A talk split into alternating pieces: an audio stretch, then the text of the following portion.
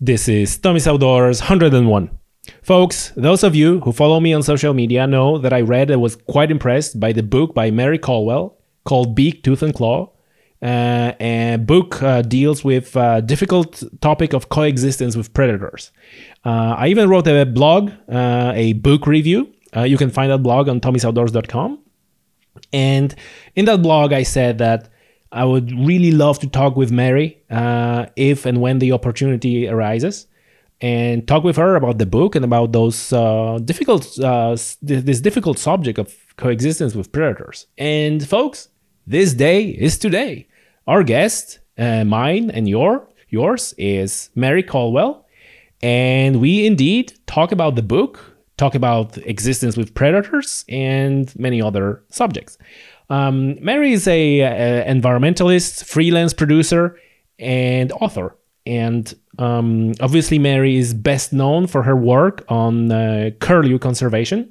Uh, for those of you who don't know, curlew is a, a, a biggest wader um, and uh, bird, and its population declined rapidly. It just it just plummeted, and Mary is working tire- tirelessly uh, to raise awareness and um, support uh, conservation of this beautiful bird.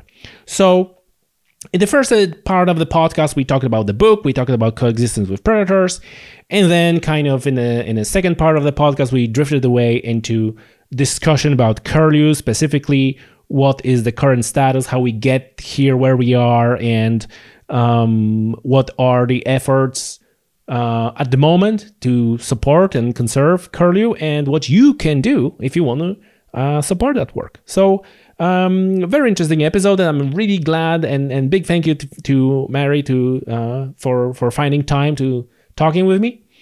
And uh, as usual, before I let you enjoy this episode of the podcast, if you want to support the podcast and what I do, please share Tommy's Outdoors, tommysoutdoors.com with your friends or with anyone who you think might be interested in the subjects we're discussing here. Share the podcast or share the specific episodes.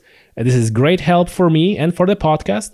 And if you want to go extra mile, please uh, leave a rating, leave the comment, five star rating, uh, thumbs up, um, write a review. It all depends where you listen or where you watch the podcast.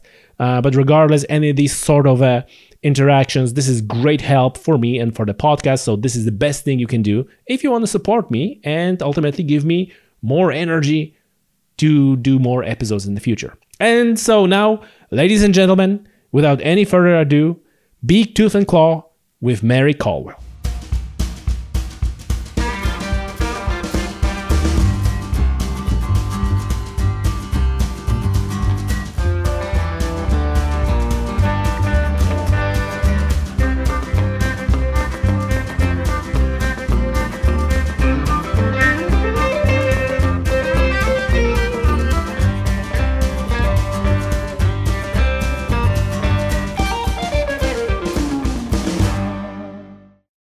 Mary, welcome to Tommy's Outdoors. Thanks, thanks for doing this, and I appreciate it. It's great to have you on the show. Thank you very much for asking me. yes. Um, listen, I read your, I follow you for for a while, and and your work, but recently you're you wrote a book, uh, Beak, Tooth, and Claw, Living with Predators in Britain. And I, you know, I think that at that point, everybody knows about the book. And if, you, if anyone doesn't, they go and, and, and read and read the book and get the book. But the, the, I suppose the first question I have is you're known, at least in my head, as a curlew lady. So what makes you to write a book about predators? Because the future of curlew, the future of all ground nesting birds, Tommy, is um, in the hands of predators, if you like, predators and farming. They're the two things that are impacting on ground nesting birds. So uh, when I found out more and more about curlews, I did this big walk from the west coast of Ireland right the way through to the east coast of England. Um, and passed through all kinds of, of landscapes, trying to find out why the Eurasian curlew was doing so badly in the UK. and uh, you know, everywhere, it was the two main issues the way we use the land, be that farming or forestry or peat extraction or whatever, and um, the high numbers of predators that we have in the in the UK. Um, And unless we get to grips with how to live alongside predators, um, why we have so many, and what our relationship needs to be with them, um, I fear that we're going to have a very unbalanced system, and birds like curlews are going to disappear from large areas. Now, the reason we have high numbers of predators in the UK is not really understood. And so I wouldn't like to give the impression that everybody knows what the problems are. We don't. But there's some theories. And the theories are that in these highly, sorry, I'm going to, highly intensive landscapes that we have, I'm just going to put my new do not disturb on, I'm sorry, um, highly, uh, um, highly disturbed landscapes we have, the very intensive farming, how, how much food we grow, how we become big monocultures, big urban centres with lots of rubbish in them, really does seem to favour what we call generalist predators, like foxes and crows and so on. Um, and it doesn't favour those birds that need more nuance in the landscape, that are more specialist. So we are generating or supporting large numbers of generalist predators at the expense of our more um, specific wildlife. And that creates an imbalance. And then when the generalist predators eat that specialist wildlife, then you get into real problems. And that's why I wrote the book, um, because the, we do have an issue. Um, it's not a book about, uh, not against predators. Predators are, you know, wonderful. Mesopredators are wonderful creatures, uh, just an essential part of British wildlife. What I'm questioning is how do we live with the imbalance? Yes.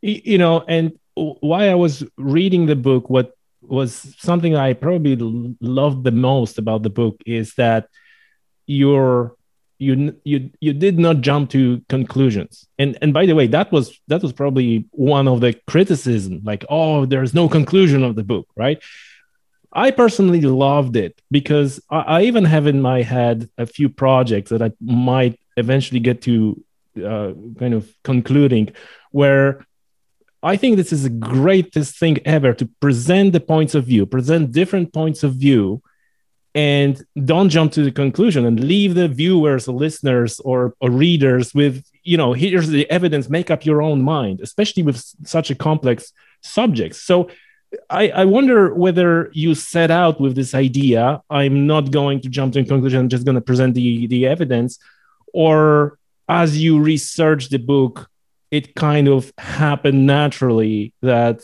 you go like, well, there's no way I can I can you know put a finger on it like this is a problem. So was it was it did you meant to do that that way or is it just happens as you were researching and writing the book? It was probably a, mixture of both, but um, very much my take is that you know we're intelligent people uh, presented with um, the facts then we can make up our own minds and really, there are so many people telling us what to think. There are a lot of people, particularly in conservation, who want to tell you what to think. And I like to think people can make up their own minds, to be honest. And we all come to at life from very different backgrounds and understandings and cultures. And I want people to just, if they read my book, to, to see that there are these different viewpoints of the world out there. And where do you think fits? What do you agree with? You know, what would you think is the most important thing? It's not for me to tell you. It, that's not my job, you know. And as you say, the more you get into it, the more complex and convoluted it is. And I'm not even sure I know myself sometimes what I actually think. It can shift. So, um, but I do think uh, the, the, the, the number of people out there that want to tell you is very large. And there's very few people like me saying, what do you think? You know, you you've now come come with me across Britain. You've talked to these very different people. You've seen the humanity behind the conflict. What do you think? You know, and and I think that's more powerful because it's too easy. It is too easy to be told what to do. And it is too easy to get people worked up and frenzied and angry and full of hate. And that's not difficult. You know, you and I could do that within seconds. But that's not the right thing to do. The right thing to do and the lasting thing to do is to get people to come to a conclusion that comes from within themselves, and then it's lasting. Mm. You know, being told doesn't last. Yeah. Anybody who's had kids knows that. true. That's very true. That's very true. And and and and you're right. There's Uh, especially looking at the world from through the lens of social media it's it's almost like there's a lot of people who are just all right just tell me what it is. Just tell me what to think right? Because it's it's and we don't have don't want to do the hard work. It's like whoa look at this. This is the this is what happened. This is what happens. Like no no, no just just tell me what to think. And then you have like like you like you said is uh, almost people just bunching together in those groups and they're just bashing each other. And this is no way we're going to move forward right? And it's not it's not only we won't move forward it might even move backwards. Um, because what you do is when you what you end up with is people yelling at each other. I mean literally yelling with hardening attitudes.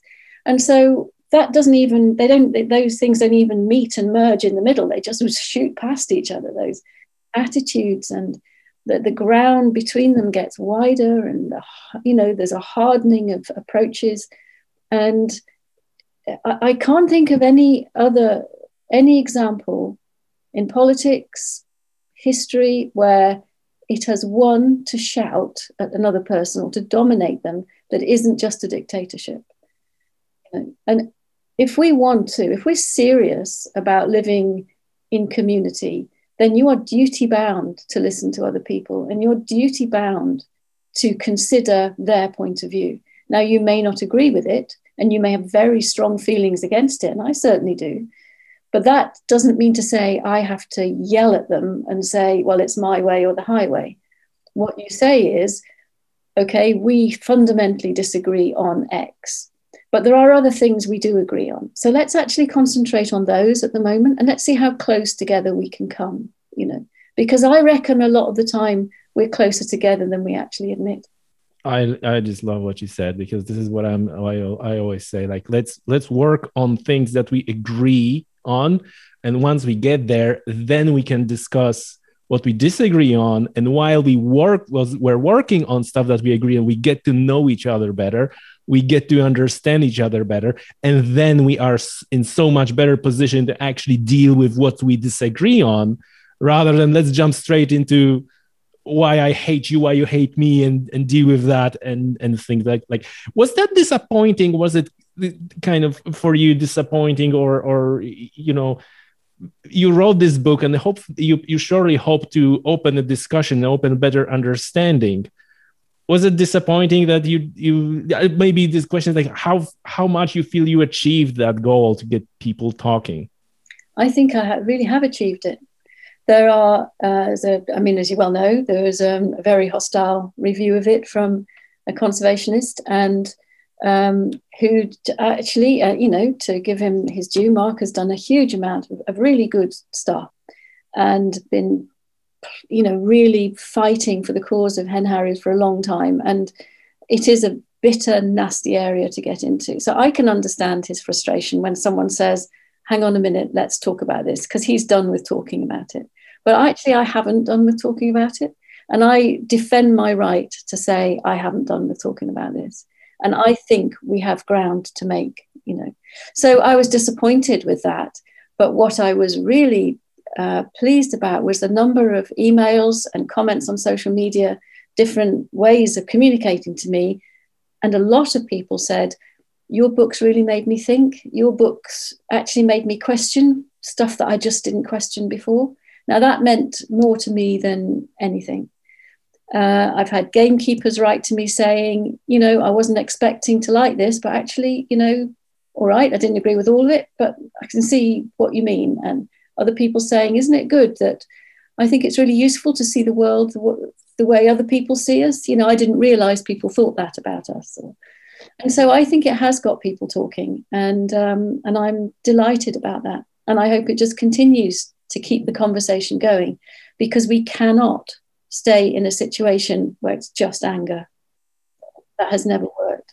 Yeah, I I I I I understand and I agree with you. And this is you know what i what i I won't say often, but this is I'm aware of with even with my podcast with a variety of guests I have. I I I had a comments like, oh, how can you have this and that person on the podcast, or uh, you know, this guy in desert is you know this and that, like, and this is reflecting badly on you, right? And it's like, how is it reflecting badly on me that I talk to people? Right? It's like I, I, talk with anyone who is reasonable and want to present its case I, i'm happy to, to give my platform and, and talk about it. So i understand i agree with you completely.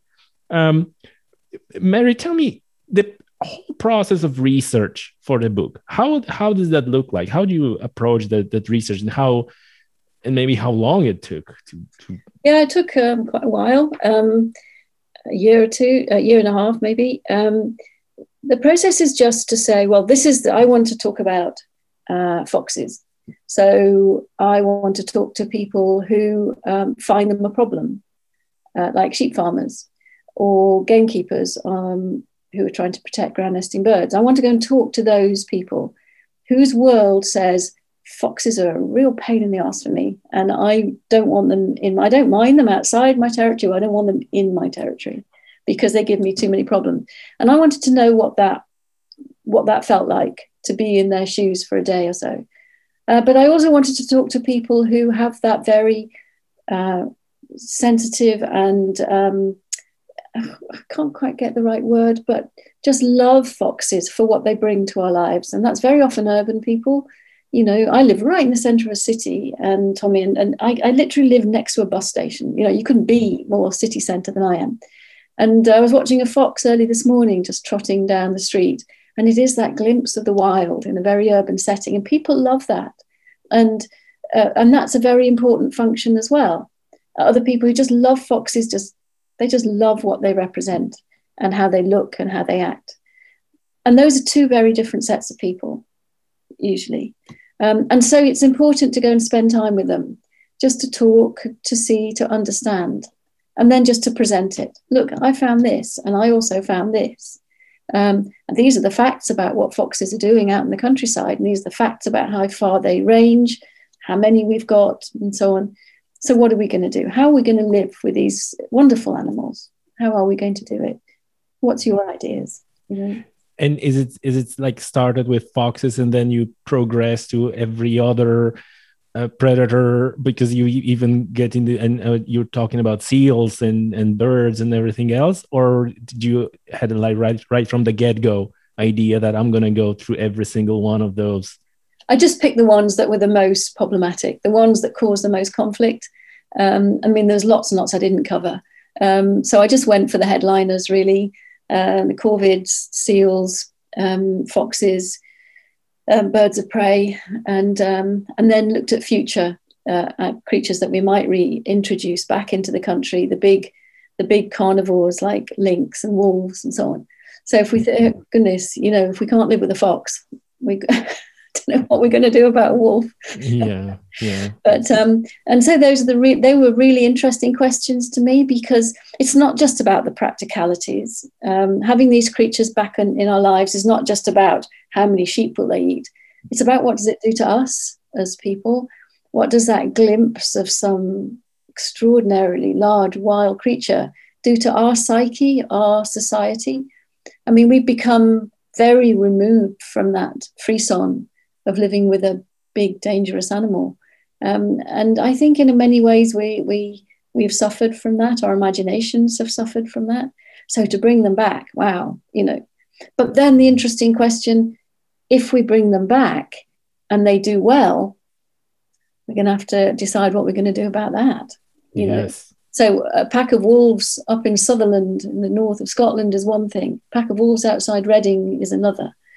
And so what are we how are we going to react to the fact that we're going to need to control these creatures if they do do very well and i don't think that we've had those conversations enough yet it's all about wouldn't it be wonderful to have wolves back and won't they be a nice controlling factor?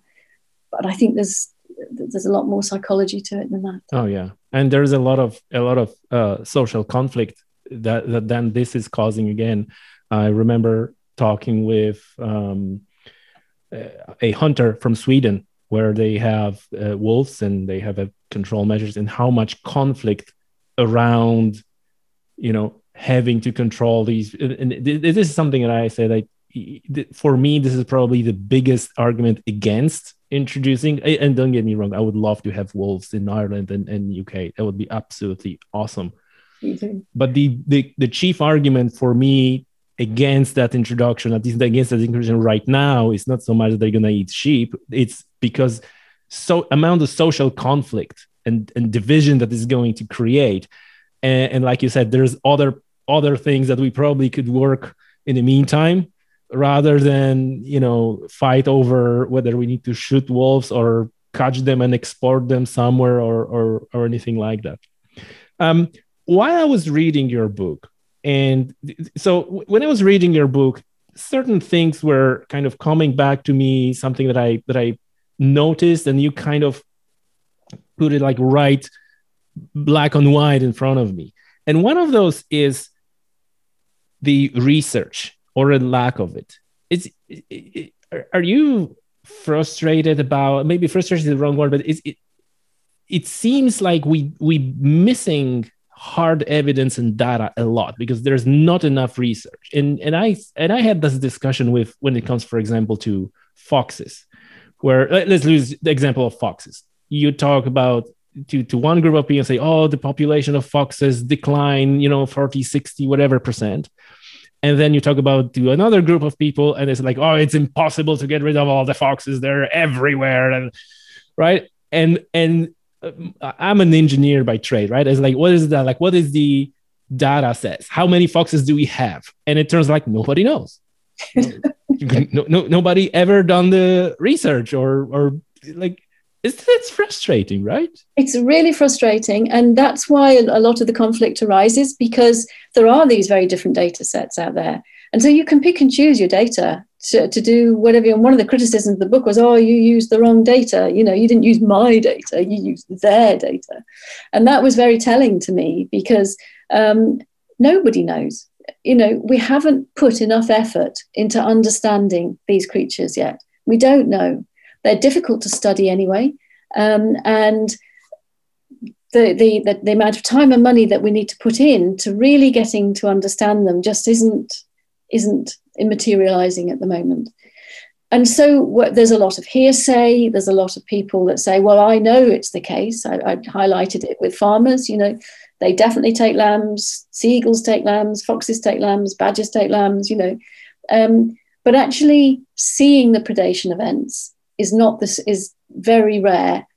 Seeing the aftermath, a dead lamb and a fox wandering around, or lamb bones in, a, in an eagle's nest, is not the same as a predation event. And yet somehow it all gets put together.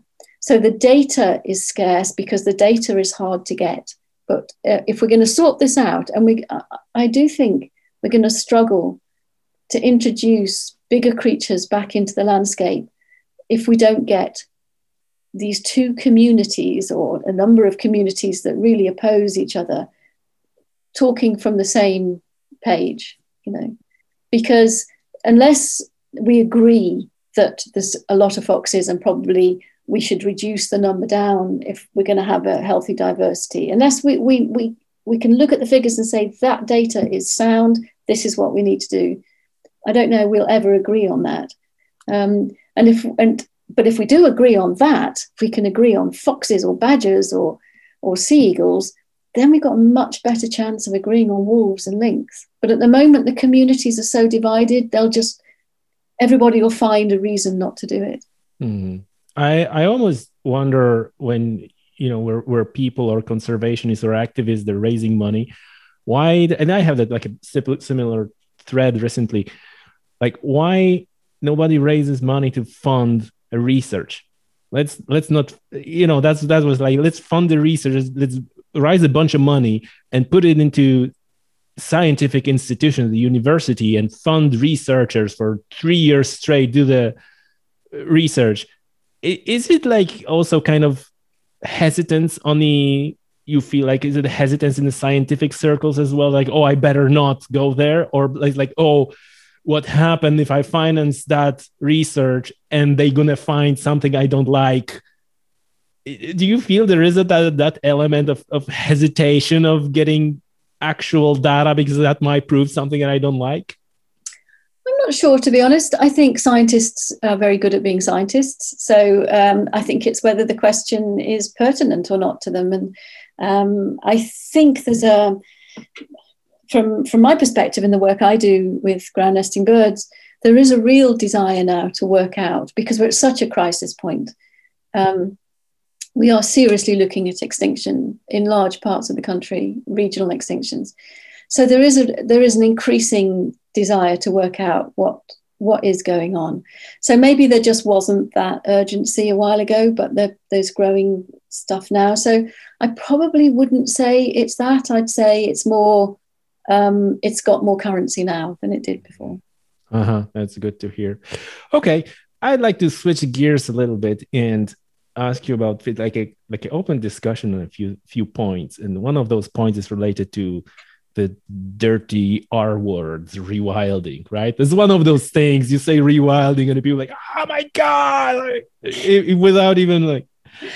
You made a very interesting point that, that again, um, I, I, don't mind to, sh- you know, I don't meant to shine my own wheels, but this is something I was I was saying all along, and you made that point specifically in the book that if you talk about reintroduction of species of that compensation not necessarily will cut it right? Like because you, you hear like oh we should reintroduce wolves and we should have sufficient compensations right? And the farmer then thinks like oh my god there's like a ton of paperwork right? But then there's also that element that people are emotionally connect, connected with with their animals. Yeah. And and in that case that like all right i'm gonna go and i'm gonna pay you for this cow or this horse or this sheep right? And then it's like well it, it, you should look at it or, or listeners um, i know I'm not talking to you but like at least you should look at it from the perspective of your dog. You have your dog which is like family member and the dog gets killed and then some you know a uh, uh, you know some bureaucrat shows up at your door is like oh here's just like 2000 for the dog thank you right it just doesn't work that way yeah, I think a sheep farmer very strongly made that that point, didn't he? That um, that it isn't actually just about money. It is far more about everything you put in to making your farm work. And then suddenly there's this extra factor comes in, which is an extra predator, and and creates yet another problem for you to deal with, which is both an emotional one and a financial one. And life is hard enough for farmers and you know i just don't want it i'm sorry there's a helicopter there's a that's right outside the window. Um, and so it is a it, I think the emotional attachment to livestock and actually to a way of life that that that, that surrounds that it has to be a factor that's played in and we, we saw that when we had a terrible outbreak of, of foot and mouth in this country. You know, there was a lot of farmers had to destroy all their flocks and so on. It was a really traumatic thing, not just because, oh my goodness, I've got to buy a lot of new livestock. This is my life that's being destroyed. Now, I don't think for one minute introducing something like a wolf will have that effect on farmers. I don't think it is. But uh, I mean, they won't take that many, I'm sure. Um, but the point is, it's a big emotional, practical uh, step that you're asking people to take without really understanding what that means to them. I think there's, I think we have a long way to go, and we found that with sea eagles. You know, the farm sea eagles don't take many lambs; they just don't. You know, you lose far, far, far more lambs to starvation and and hypothermia and disease. But that's not the point. The point is they felt these things have been foisted on them, don't want them, where have they come from? Why are they in my life? You know, I could do without this. And uh, my life's tough enough anyway. So there's all that stuff that we need to talk about, develop, have much deeper conversations with them. And, and I'm not teaching people to suck eggs. I think this is well known, but I don't think necessarily the wider public think about it. And it was certainly really interesting for me to come across that. So it's not just Conservation is not about animals, conservation is about people. It's about how people think, what they want, what they'll tolerate, what their vision is, what they want to protect. That's what conservation is about. The creatures will take care of themselves, you know, if we allow them. But they have to fit into a matrix of human emotions and desires and needs. Yeah, that's a that's a that's a good moment to talk about like two models of whether you know conservation or rewilding and and i'm very curious about your opinion on it because i how i see this is like a, two different models one is so-called fortress conservation right we have an area of the land that nobody wants. We put a fence around that and there is the wilderness. So if you want to go to the wilderness you park your car in front of it and you go into the wilderness and then you're back to your right? And then there's a, another model that says like oh we need to rewild people. We need to learn to live with the animals and and so and so on. Uh, what do you think? Like which one is more practical? Which one is that one that we more likely w- will get in the future I think there's absolutely no doubt that we'll need to do both of those at the same time. I think we will have to partition some areas for wildlife simply because they need too much space and too much wild out there to survive. And if we want them, we'll have to give them that space. But you can't rely just on those fenced off areas because all they do then is become sinks, what's called ecological sinks. So creatures just end up being in them and um, devoid from outside. And then there's, you've got a massive problem inside, you know, with lots of it's like a, a boiling point, sort of bubbling pot of all sorts of things going on in these sinks um, that they come into. But we will probably need protected areas. Um, but there is just no doubt we have to connect the wider community, our wider society to the natural world again, so that we feel comfortable living in it, that we don't feel scared or worried because you see something, that you understand it, you understand how it fits into your life, how it fits into the natural world around you, and how that natural world around you fits into a wider landscape. We, we've lost that intuitive, everyday conversation with nature. We've become urbanites, we've become nice and settled and removed from the natural world, and we've got to start to educate ourselves again. Otherwise, otherwise it will be too difficult to tie all these ends up. And one of the, the one of the interesting things is in our heads, a lot of people say, "Oh, let's rewild Britain. Let's you know, look at Knepp."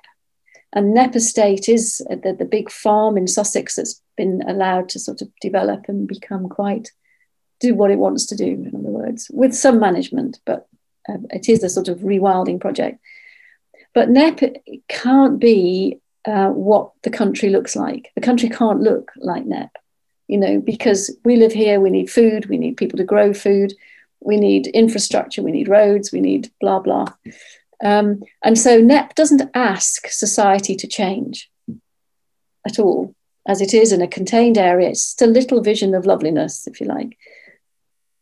What we have to do is fit into a much more messy compromise with wildlife all over the place. And that will vary in intensity as to where we are. But we're at such a low level, we've got to reach everybody to get up a level in terms of our nature literacy is a way of putting it. And then that will vary. And, and there'll be really protected areas, but there'll be areas where we try and live together a lot better. We, many more, you know, green areas and cities, much more sympathetic nature farming, but it won't be rewilding, as in letting everything go.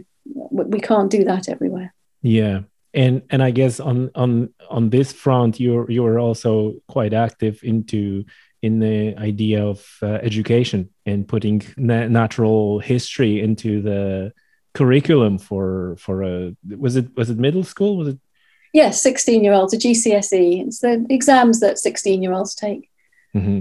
yeah that that's that i think that's a fantastic idea because like you said we we become so soft. I, I, it might be sound sound bad, but it's like you know, people go on a path and they twist their ankle, and they next thing they do, they they're gonna sue something, farmer or somebody, because uh, you twi- like seriously, you just twisted your ankle, right? And and so then when you try to put that against like oh you have an an animal and predator a bear that can actually maul you all like how does that gonna work? And without this willingness it's just it's just super hard. It's super hard if you don't if you if you don't understand the nature around you. If it's just a sort of a bit alien a bit scary full of things that bite and sting you know mm. should we hmm. just get rid of it and should we just put down some plastic grass instead you know? Even, just, like my neighbor over there like when i'm pointing my finger now like just put his entire yard in plastic grass. I looked at like dude. so he needs to do or she needs to do a GCSE in natural history. And just and, and if you do it's not it's not just about that. It's about saying you know we've lost a lot of enchantment. And anybody who studies nature you suddenly find you're living in a world of wonder a world of, of fascination of intricacy of surprise of beauty of sort of horror you know it challenges you on every single level. And what a shame what a pity that our young people are not looking at you know, the so-called weeds that grow down the streets and think, wow, look, you know, I understand what that plant does, how much other insects depend on it, how it produces pollen, how it attracts insects in, you know, um, how does it survive? How does it spread? You know, there's just so many fascinating questions. Um, when you see bees and hoverflies and butterflies, you know, that each one of those creatures has has lives which you know you the best science fiction writer couldn't come up with and we've lost that ability to go wow wow to the most common things around us. And, and to be honest that was my motivation for the gcse to re-engage us with wonder again. I think that's the best way to do it because education is a paramount. I always say that you know we can have a, some short-term measures but the long term like the most powerful long term measure is education and educating people from so so we're not withdrawing into the virtual world right? Because we withdraw into virtual world more and more like you have your wow when you have your next phone with the some super fast chip and it's like wow like oh god two years time it's gonna be like rubbish. What yeah. you're what you're excited about. Yeah um, listen, Mary. So, next thing I, would like to kind of chat with you about is what are your views on so-called putting wildlife into democratic vote, right? Because there are, I, I had these conversations as well that on, on some level you would think that if you're decided to have a vote on, you know, reintroduction of lynx or wolves or some policy, let's say um, I feel like a tide is turning and more people start to be aware about, you know, biodiversity crisis, climate crisis, about all those things. And they might, you know, go and vote, especially portion of the society that will not be directly affected. Like, oh, great, let's have walls everywhere, right? And the farmer need to just deal with it. We need, we need this natural heritage, right? So that might be something that will that would move the agenda.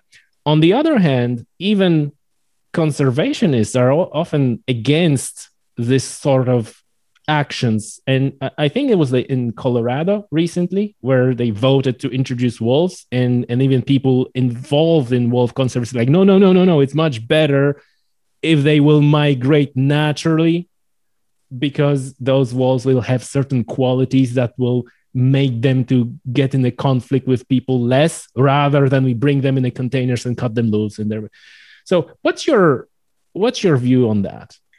I think um, I, I, think that's a really complicated question, and I refer back to the book again. Um, when I talked to uh, somebody who helped reintroduce red kites back into the country, uh, the story of red kites is they were persecuted to extinction in England, and down to just a tiny handful of pairs in Wales. And this guy, Tony Cross, helped um, build the Welsh population back up. But it was a very slow going. There was still a lot of persecution. They don't, you know, it was it was just an effort. And um, and meanwhile, England wanted them back. So then we went and got kites from abroad, uh, Spain, and bought them in and reintroduced them and the same species, the same bird, but they were brought back in and they did very well in England and they took off in, in Wales eventually. And now there's red kites in many, many areas. But his, his observations were interesting. He said it was really hard getting Wales, the Welsh population to grow. But he said, with hindsight, I wish we'd just waited.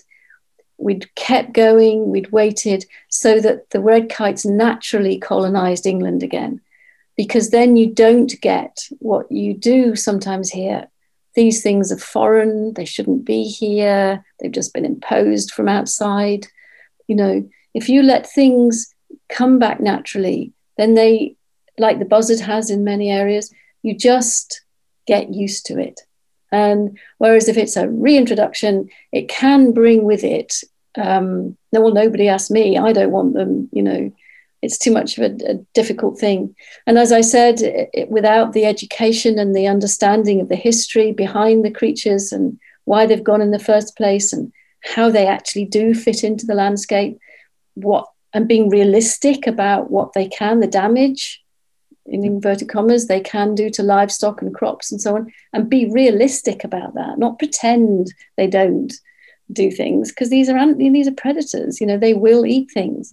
Um, then people don't feel hoodwinked. They don't feel like they've been led up the garden path. They feel like everything's been honest. So I, I think it's a complicated question. I think there's lots of things going on which um, where people want a, a rewilded Britain. All of us want more wildlife in Britain, all of us. How we get there, we haven't quite decided. And whose voices are we going to listen to above others, we haven't quite decided.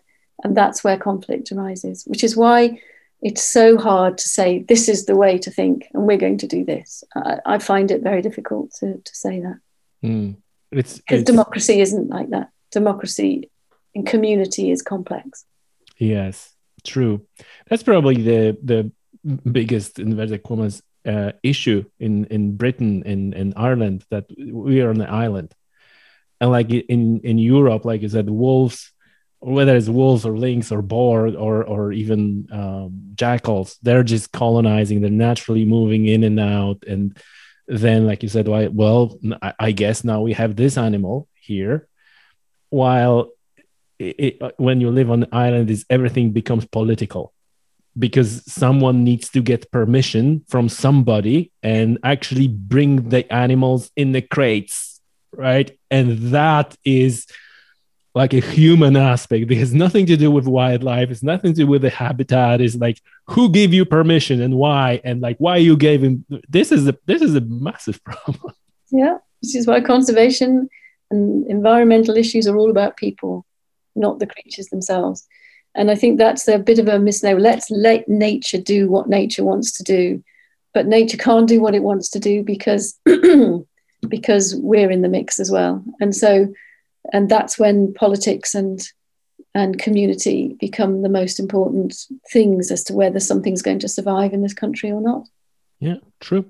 Okay, let's uh let's switch gears a little bit and let's talk about curlew. We cannot not talk about curlew, right? We just have we just have to. We just have to. Can you lay out for yes, there you go. There you go.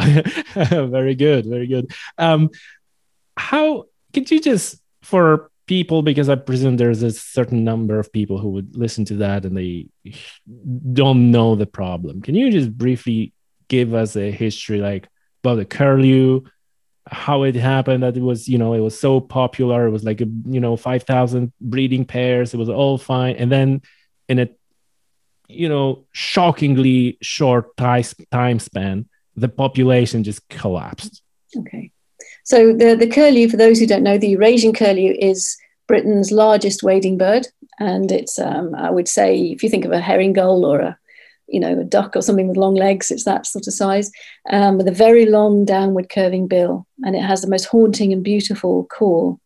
And um, traditionally, they're birds of upland areas. So they, as far as we know, pretty much were confined to rough grassland and moorland in the uplands in open landscapes, not forests, but open landscapes. Um, and they did quite well up there. And as far as we know, that's where they were. Then, in about the middle to the end of the 19th century, probably coinciding with an increase in game shooting up in the uplands, where there was habitat management and big amounts of predators removed, lots and lots of ground nesting birds um, did very well, and the curlew seemed to have been a beneficiary. Seem, this is only theory, this is not proved. And they spread out And for the first time, we find them nesting in farmland and lowland areas. And uh, right up until the sort of 60s and 70s, they did very, very well in lowland areas of Britain. Um, they loved the sort of slow paced farming life of late cutting of hay, lots of insects, lots of damp, insect rich meadows. Um, and uh, farmers then, you know, kept a few foxes down. They, you know, there was just a general sort of different, slower paced um, farming lifestyle. But then things changed. There was a, in the 80s onwards, late 70s, 80s onwards, intensification hit farming. There was a drive to produce a lot more food, came out of the sort of Second World War and the worry about not being able to feed ourselves. Farms stopped being little old McDonald type farms with a few, you know, rotation of crops and animals. They became agricultural units, specializing in just sugar beet or just cows or, you know, just sheep and they became bigger, specialized, intensive. The landscapes changed, everything altered. Um, and suddenly the curlew and other ground nesting or the farmland birds found that their habitats had become uniform and difficult to operate in. There was no longer this higgledy-piggledy, uh, you know, varied landscape for them to live in. It all became very similar we started feeding our cattle, uh, beef and dairy cattle silage through the winter months, which meant growing grass um, quickly and in lots, lots of quantity. So we start cutting for silage can be as late as April, you know, early as late April, multiple times a year. Um, ground nesting birds just can't survive in that. And as we said right at the beginning of the podcast, these intensive landscapes and big urban centres certain creatures like foxes and crows, corvids, gulls, whatever, do very well in those. Um, and so the ground nesting birds fell foul of a change in habitat and an increase in predators. And that's why from the 80s onwards, we've seen quite dramatic declines.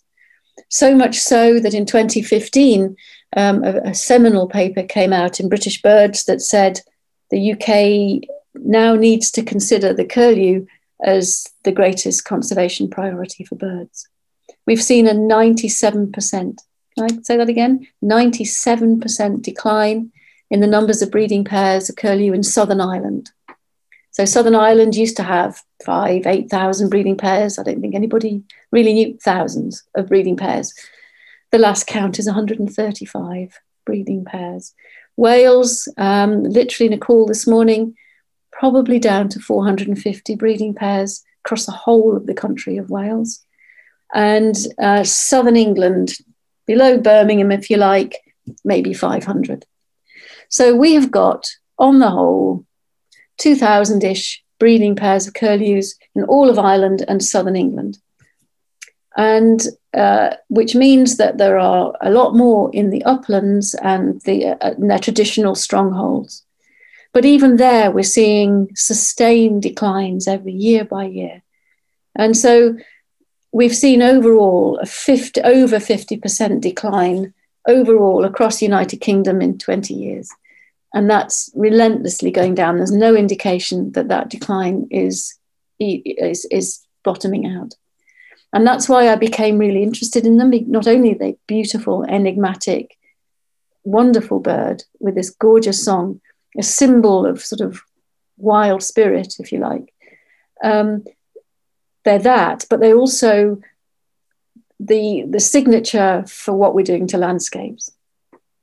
So we're going to lose a bird, we're going to lose beauty in our lives, and we're going to use a bird which is an indicator of the health. I mean, we cannot hold our heads up as a nation that cares about our natural heritage and just watch a bird like the curlew disappear under our nose. We just can't do it. I, I, well, not on my watch anyway. And I'll do everything that I can to keep it hanging on and to reverse that decline. Mm.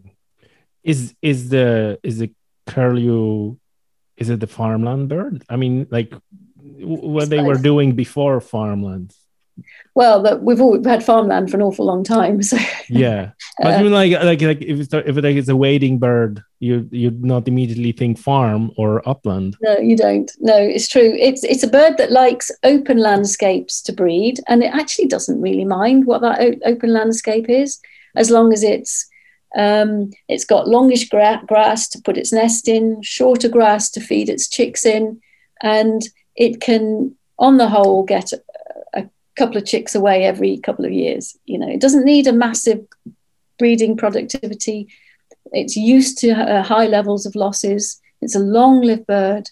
The longest curlew, longest lived bird that we've that's been found has been 32. Huh. So, for it can breed for 30 years uh, that we know. So it, has got lots of chances to produce young. So it doesn't need to produce billions of curlews every year just to keep a stable population. I think about one chick every other year would do it, but um, they're not even getting close to that. So it's a bird of open landscapes, whether that be in the uplands or in farmland but it does need a set of criteria, uh, which is vegetation, insects, dampness to survive, and, and, and, and a relatively copable with level of predation. Mm. And and what are the biggest like projects or efforts going on right now to reverse uh, the decline? I'm so pleased, Tommy, that there are quite a few. It's early days yet, but there's quite a lot of individual little curlew projects in all over the country, really, right across the UK. And some of them are, are NGO led, like RSPB projects, but some of them are not. And, and in fact, majority are not. Majority are just local bird watchers or farmers or something saying, actually, let's let's save these things. And so there's a whole variety of little projects starting up. There's some serious money going in. The RSPB has been given a big EU grant to to, to look at curlew in the uplands. And um, four months ago, after a whole series of big meetings uh, about curlews across across the UK, including two held by Prince Charles, who loves curlews, by the way. Um, we now have something called the Curlew Recovery Partnership England, which is a roundtable of major NGOs, of which I'm chair.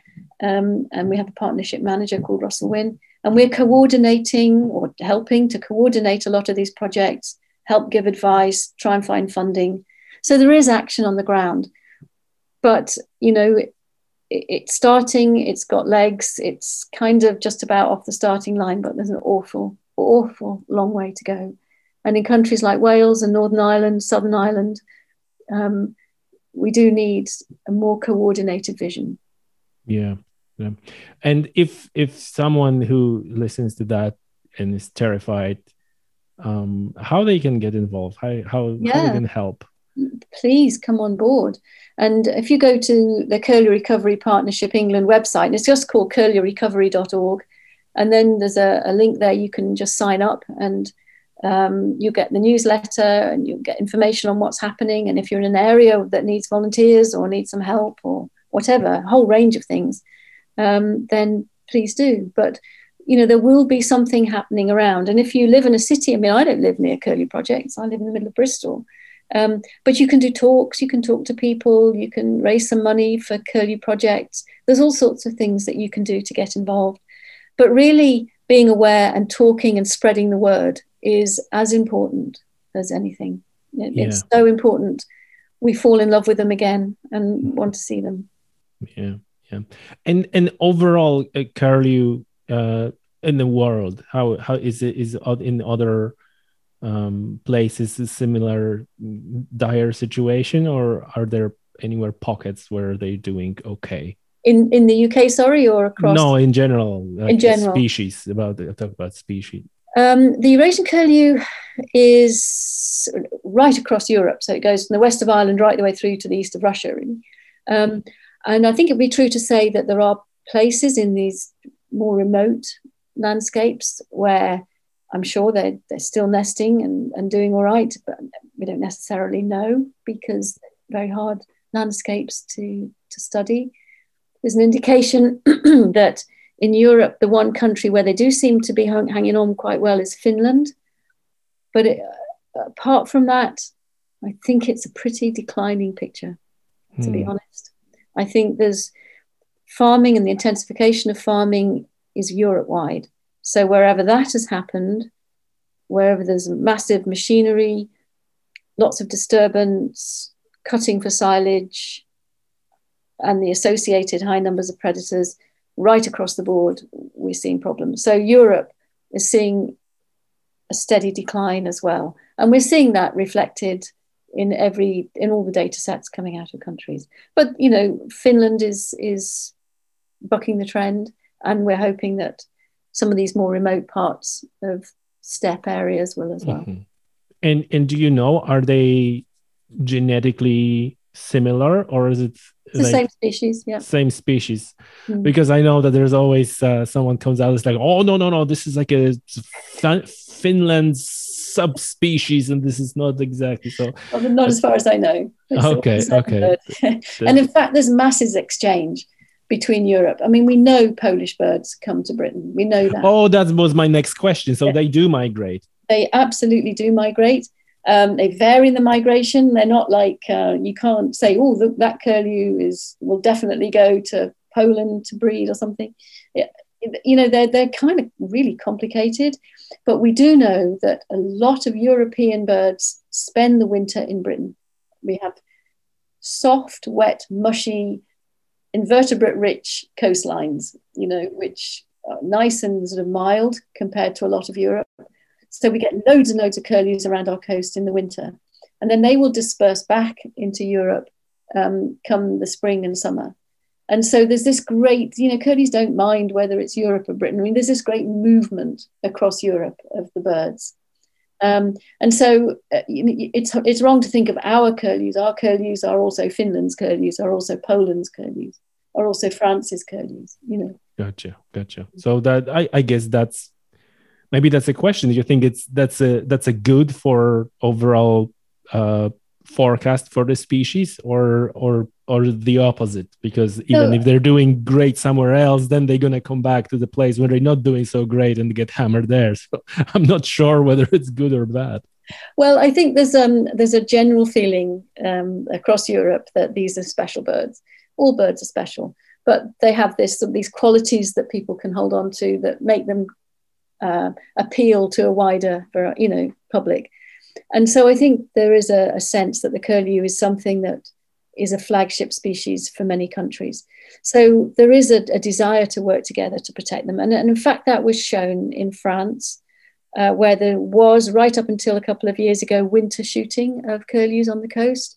So hunters would shoot uh, roosting waders in the winter, uh, including curlews. And um, and there was a big outcry and it was stopped and it has been stopped now for two years. So it is illegal now to shoot, shoot curlews in france in the winter. How long that will hold on we don't know but at the moment um, that's the situation and it, it hasn't been changed. So that shows that we're working together they were using data from different countries and saying this just isn't acceptable you know. Mm-hmm. that's, that's actually good news. How do you see the future how do you see the future? How do you how do you see, you know, curlew situation, let's say, played out over the next five years, decade? It's a really hard question to answer, honestly, to be mm-hmm. honest, Tommy. Mm-hmm. I mean, hand on heart. Best case, best case scenario, right? Okay. We know we, we know what's worst case scenario, but best case scenario. Best case scenario is that that we the island manages to hang on to them. That's the best case scenario. Not convinced they will, but um, they might. It might have gone beyond the tipping point in Ireland. But let's be optimistic and say, with concerted effort, head starting, with all sorts of techniques, they might be able to hold on to them. I think we'll lose them in a few more areas of England, but we will turn them around in others, and then hopefully they might recolonize back again. So, 10 years' time, I am hoping that we will see we will see greater nesting and fledging success. I'm hoping we will, and I, and I think there's no reason why we shouldn't if if the commitment stays the same as it is at the moment. So yes, I, I am. I mean, I, why why would I do what I do if I didn't think that? So mm. I'm, I'm I am hoping. Yeah, I I very good. I I noticed that it is in in general there's this optimism, right? It will be hard to find the energy if if you know someone says ah it's as good as done i'm not gonna bother so no no it's, we can't have that attitude yeah it's, and it's great to hear that these are that the things are moving in the in the right direction um mary for you know we're gonna be wrapping this up, but in general, just just to just to summarize, in general, how do you? It's a similar question as the previous one, but any broader. How do you see our um, relation with nature evolve in the future? How do you see this happening? Do you see? Do you think that the some visible trends of stuff changing and people being more aware will continue on that, or do you think that we are in the real um, possibility of scenario of like here's wildlife on this piece fence of peace and all the rest is the kind of like a city like uh, concrete thing with electric cars of course but still you know like how how do you how do you see this plays out over for future generations let's say? Well the optimistic side of me thinks that um, that we are seeing a, a real ch- a, sea change in people's attitude to the natural world and to the environment. I think that, you know the real concerns about climate change are coming through uh, politically and at a, a local level. Um, and we've got the big COPs coming up, and you know governments are seriously saying no, we've got to do something about this. So there's a general raising of awareness that the natural world and what we do to it is actually important. The same for biodiversity loss. We've got the biodiversity COP15 coming up, uh, which will highlight that again.